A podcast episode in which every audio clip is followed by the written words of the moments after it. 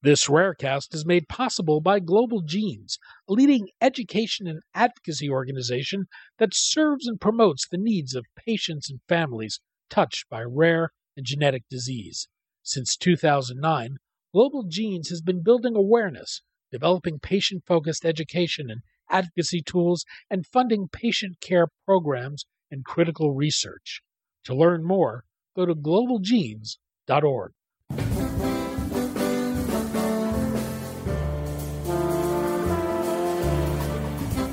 I'm Daniel Levine, and this is Rarecast.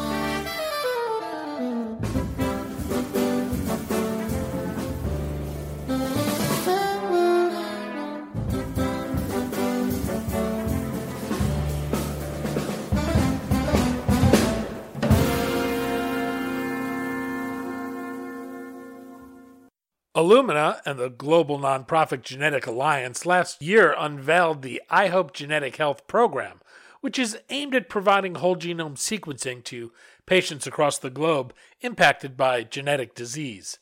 At least half of iHope Genetic Health's efforts will be focused on areas of the world in need outside the United States, with more than one third of Illumina's support being dedicated to patients in Africa.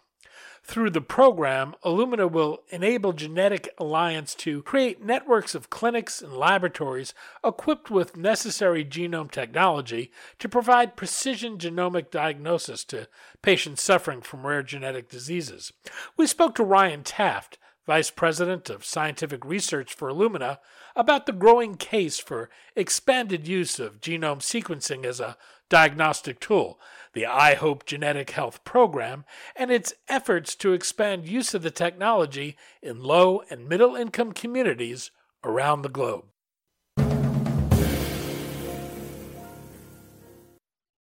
Ryan, thanks for joining us. It's a pleasure to be here. Thanks for having me. We're going to talk about the growing case for making genome sequencing a, a, standard of care within pediatric patients with signs and symptoms of genetic diseases, and a recent effort by Illumina to expand the use of sequencing in low and middle income communities around the world. Where are we with the use of whole genome sequencing as a clinical tool? To, to what extent has whole genome sequencing been integrated into the healthcare system today? Yeah, it's a great question, Danny. A great place to start. And as you know, this is a topic very near and dear to my heart. I want to see every kid uh, who needs access to this kind of technology get it. Uh, I, I still think we're at the beginning phases of seeing this routinely used in the clinic. Um, we've got now dozens of laboratories all over the world who have spun this up as a validated clinical test.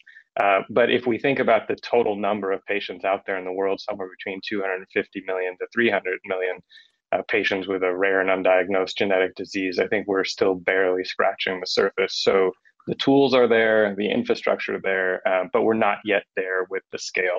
Uh, so if we think about this as a kind of industrialization process, we're still at the very beginning. We're still at the very early adopters, and we have yet to see mainstream adoption. You were an author of a recent article in the Journal of Genomic Medicine that found that there's significant underutilization of genetic testing and substantial delays for pediatric patients suspected of having a genetic disease to get testing. Can, can you quantify that? Yeah, uh, we entered into this study expecting to see underutilization, but frankly, I think we were shocked at the degree to which uh, we're seeing underutilization. So we we did this study using more than 13 million patients drawn from an Optum data set. So this is a data house, clinical warehouse uh, provider here in the United States. So this is going to be focused on US based patients. Uh, we, we selected for patients with signs and symptoms of a genetic disease in this data set. And we found that depending on how we cut the data, only 4 to 8% of those patients had any genetic testing. And maybe to put kind of a fine point on this, if we looked at patients with signs of intellectual disability, developmental delay, multiple congenital anomalies, or epilepsy, and, and these conditions have multiple society guidelines which indicate these patients should get genetic testing. We found that only 5% of those patients received any kind of molecular testing. And it took about 473 days for them to get a test from first presentation in the clinic. And here we're not talking about getting access to whole genome sequencing, we're talking about any genetic testing whatsoever. So I think we can hand on heart say now that we know this patient is being under tested. These patients are not getting the diagnoses they need. It's pretty astounding and, and distressing to hear those numbers. Why is that? Why is sequencing not more routinely used, even even genetic testing of any kind, particularly on pediatric patients where they're suspected of having a, a genetic disease? It, it's a great question, and I don't think we have a great answer at this point. So I, I can speculate, but the study that we just published didn't address why, and that will certainly be one of the next questions we have to go and, and investigate more closely. Um, what, what I, are your speculations? Yeah, yeah. So my speculations are, are, a few things. So one, I think this does come down to reimbursement for a lot of these tests. So is it possible for a clinician to order this test and, and actually have it reimbursed? As we know, policies across the U.S. are highly variable. Um, they're often difficult to manage. Our system isn't great at making sure these patients can, can get the right test at the right time from a reimbursement standpoint. Um, the second is education, um, and that's at multiple levels. So, administrators in systems making sure they understand the value of this kind of molecular testing. Um, I think it's very obvious sometimes to see the value of a therapy, and I think it takes it's it takes longer to see the value of a diagnosis. Uh, and so I think we need to continue to educate hospital administrators and other health system administrators on the value of these kind of testing. Uh, then there's clinician education um, to make sure that they understand that these tests are going to have an impact on their patients. And then there's patients and families themselves. So I, I, think there's a whole almost societal education we need to continue to do about the value of molecular testing and a, and a diagnosis. Oh. Go ahead what what what is the case for doing so and is there an economic case to be made that this is not only beneficial to patients but cost effective yeah so um, I'll take that in two parts. So I think there's the, you know, what what is almost the existential case uh, for making sure these patients get a diagnosis. You know, and, and the strong statement I often make is I, I personally have never worked on a case where providing a diagnosis didn't have an impact on the patient or that family.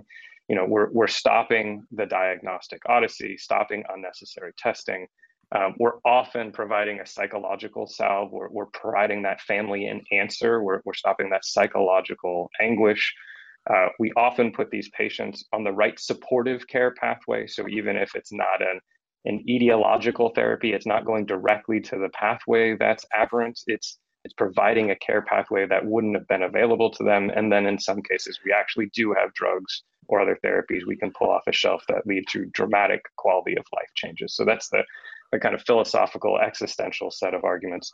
From a cost perspective, I think we see increasing evidence that doing particularly whole genome sequencing system wide is going to be cost saving. So we just saw the 100,000 Genomes Project out of Gel publish their first kind of pilot set of data in the New England Journal of Medicine, where they were able to show this in their rare disease population. Um, and my colleagues here at Illumina just published a paper in Genetics in Medicine where they did a modeling exercise where they looked at both pediatric patients and neonates, and they looked at standard of care testing, so which would be kind of multiple uh, molecular genetic tests, uh, genome sequencing, or genome sequencing after standard of care testing. Uh, and what it showed was that at worst, genome sequencing is cost neutral, and at best, it's likely to be cost savings. Um, so I think we're seeing more and more evidence that this is the right thing to do for the patients, not just because it puts them on the right care pathway, but because it's going to save the system money. What do you think it would take to change that and make it more routinely used? Yeah, it's a great question. Um, I, I think when I think this goes back to some of the gaps we've talked about, right? So we, we need reimbursement policies that that acknowledge the need for this testing systematically. Uh, we need to increase system level education of the clinician, the administrators, and the people who are going to be ordering these tests. Uh, we need, at least in the US, uh, we need federal and state policies um, that are going to support this kind of testing. And of course, we've got to continue to develop the tools that are going to make this easier. I mean, the technology has matured at an amazing rate over the last 10 years. Uh, but I, I, certainly want to see it get to a point where this is as push button as possible. And, and so we need to continue to push the technology, and associated with that will be a further decrease in cost. So as the interpretation in particular gets more streamlined, we're going to save the laboratories money. They're going to be able to scale, and that will allow it to get into the systems more effectively. Last month, Illumina and Genetic Alliance announced the creation of the iHope Genetic Health Program. What is iHope and what is it seeking to do? Yeah, um, I'm super excited about this program. So, we've been uh, essentially piloting uh, iHope at Illumina for almost eight years. Uh, we realized very early on that there were going to be lots of patients who would benefit from this technology who weren't going to be able to get access to it. Uh, and so we started a philanthropic program to try and close that gap. Uh, it started with just a few genomes uh, being donated by the company. And then over the last few years, it's grown to 500 plus uh, patients per year and the whole idea was to push into uh, areas of the US and, and, areas of the world uh, where they would have a really hard time getting access to this. And we've seen really amazing effects. Um, so we just presented at the American Society of Human Genetics on the last thousand or so cases that have come through the program. Uh, we had clinics that we were partnered with uh, in nine countries, total of about 24 clinics and we were able to provide definitive diagnoses in about 42% of those cases. So more than 400 children got a diagnosis through the program. Uh, what was really exciting to us about that data was uh, we now had enough cases to start to ask questions about uh, what was happening in WHO categorized high income versus low and middle income countries. And what we saw was that uh, we were actually able to provide more children proportionately with a diagnosis in low and middle income countries. It makes sense. Many of them had uh, much lower levels of previous testing. Uh, those patients received more new diagnoses or unexpected diagnoses through genome testing. But what was really fascinating is that when we looked at clinical utility of the test, like how many of these patients had a change in management as a result of the program, it was almost equivalent between high and low and middle income countries. Um, so in both cases, about 62% of those kids had a change in management. So this really starts to, I think, change the narrative about when and how this kind of information can be impactful. Uh, it's not just going to be restricted to, you know, top tier academic medical centers. It can still have an impact, even if the child is being seen in a in a more resource limited setting. And and so uh, we've been thinking for years about how, how do we scale this program so it's not hundreds of patients a year, but tens of thousands or even more. Uh, and so that's what we launched uh, just a few weeks ago. Is Illumina committed 120 million dollars in kind? Uh, so that's reagents to run the sequencers, sequencers themselves, uh, so- software access, um, and expertise and they've donated that to Genetic Alliance. And then Genetic Alliance is going to have effectively what amounts to a grants program to enable other laboratories and clinics to do exactly what we've been doing. So the idea is to democratize the program. So instead of having all of this testing run through one lab at, at Illumina headquarters, it's going to run through dozens of laboratories all over the world to get that kind of scale. I, want to uh, touch on a little more detail on how, how the program is going to work, but you know, uh, half of this is going into low and middle income countries. Uh, a third of it is going to countries in Africa. Uh, I, I, want to touch on a, a, point you, you mentioned earlier. In, in these resource constrained areas, I think a lot of people might say these kids aren't going to have access to therapies, but you're actually finding it's changing the treatment that these children are receiving. That's right. Um, and you know, we still need to generate more data about uh, exactly how that's playing out. You know, which therapies are available, which ones aren't. But I'll, I'll come back to that because we we have a, a, proposal here to get um, multiple partners engaged in, in helping with that. But but I can tell you that the data we have in hand right now shows that we are seeing changes in management in low and middle income countries. Sometimes those are, as we talked about earlier, just putting them on the right supportive care pathway. So perhaps it's not an enzyme replacement therapy, but it is appropriate screening for that patient downstream if, for example, part of their condition is a predisposition to cancer. Um, we have seen cases, though, for example, a child who was seen in South America in a more resource uh, limited setting where we found a copy number variant associated with a dystonia, and that child was uh, responsive to levodopa, so something that was easily available to them and led to a dramatic quality of life change. Um, so I, I think we I think the assumption that these children aren't going to see benefit is is one that we very seriously need to look at, and and whether that's actually a bias in our thinking. I think it is, and, and I think we can absolutely go with confidence into these regions and, and deliver precision diagnoses and reasonably expect uh, improvements in their care. This is a, a hundred and twenty million dollar effort.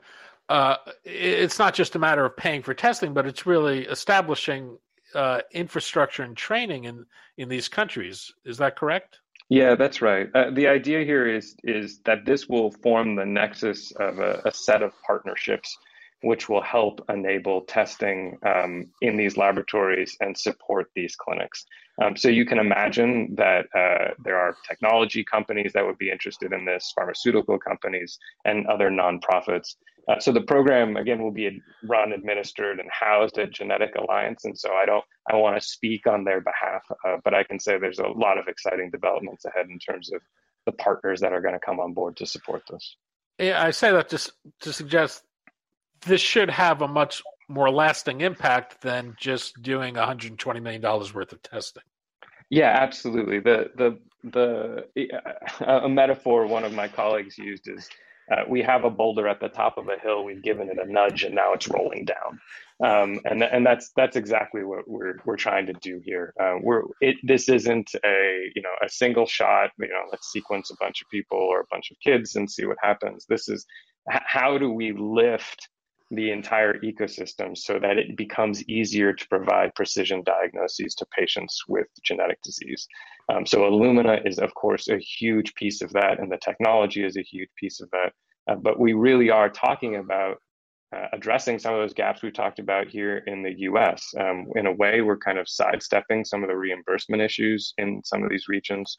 We're going to increase education uh, we're going to work with local governments to make sure we have the policies in place to support these patients, and we're going to build infrastructure. Um, there is a capacity building element of this. And within the collaboration between Genetic Alliance and Illumina, what's Illumina's responsibilities? What are Genetic Alliance's responsibilities?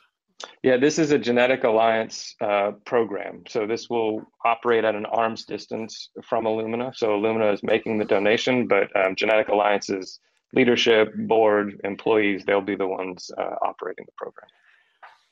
Yeah, one of the, the things that I find potentially compelling is that not only are you helping individual patients in all these countries, but there should be an opportunity to really leverage this data. Is is that built into this in any way? Is there any way that this will help advance the understanding of, of rare diseases and genetic variation? Yeah, ab- absolutely. So there's going to be two components to that.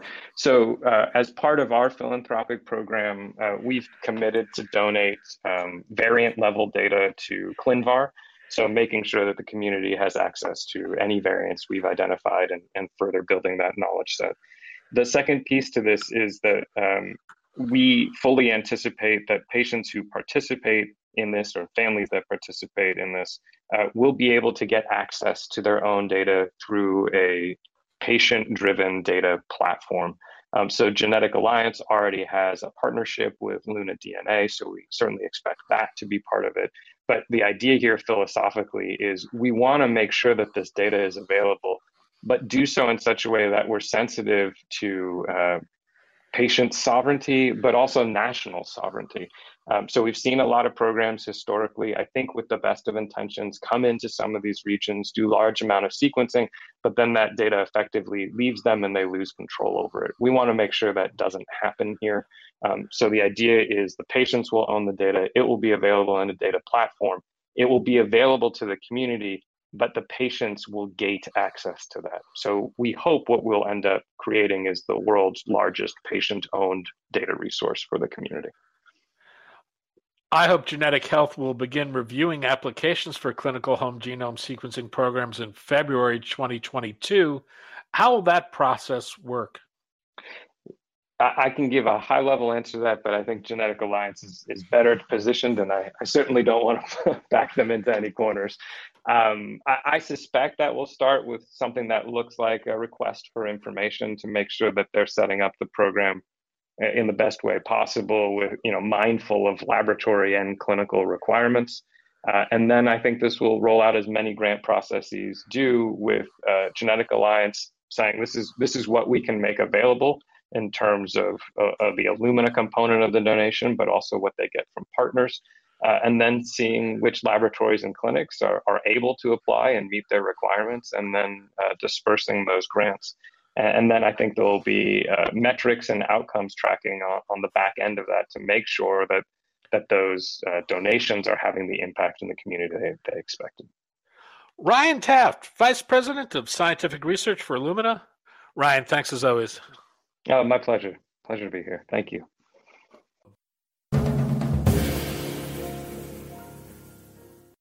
Thanks for listening. For more information about rare disease and to connect to the rare disease community, go to globalgenes.org. To keep up on the latest news and trends affecting the rare disease community, be sure to visit raredaily.org. You can subscribe to the Rarecast RSS feed through raredaily.org or through SoundCloud, iTunes, Stitcher, or your preferred podcast manager. The Rarecast is produced for Global Genes by the Levine Media Group. You can also find our podcast, The Bio Report, on these popular podcast sites. Our theme music is composed by Jonah Levine and performed by the Jonah Levine Collective. We'd love to hear from you. Drop us a note at danny at levinemediagroup.com.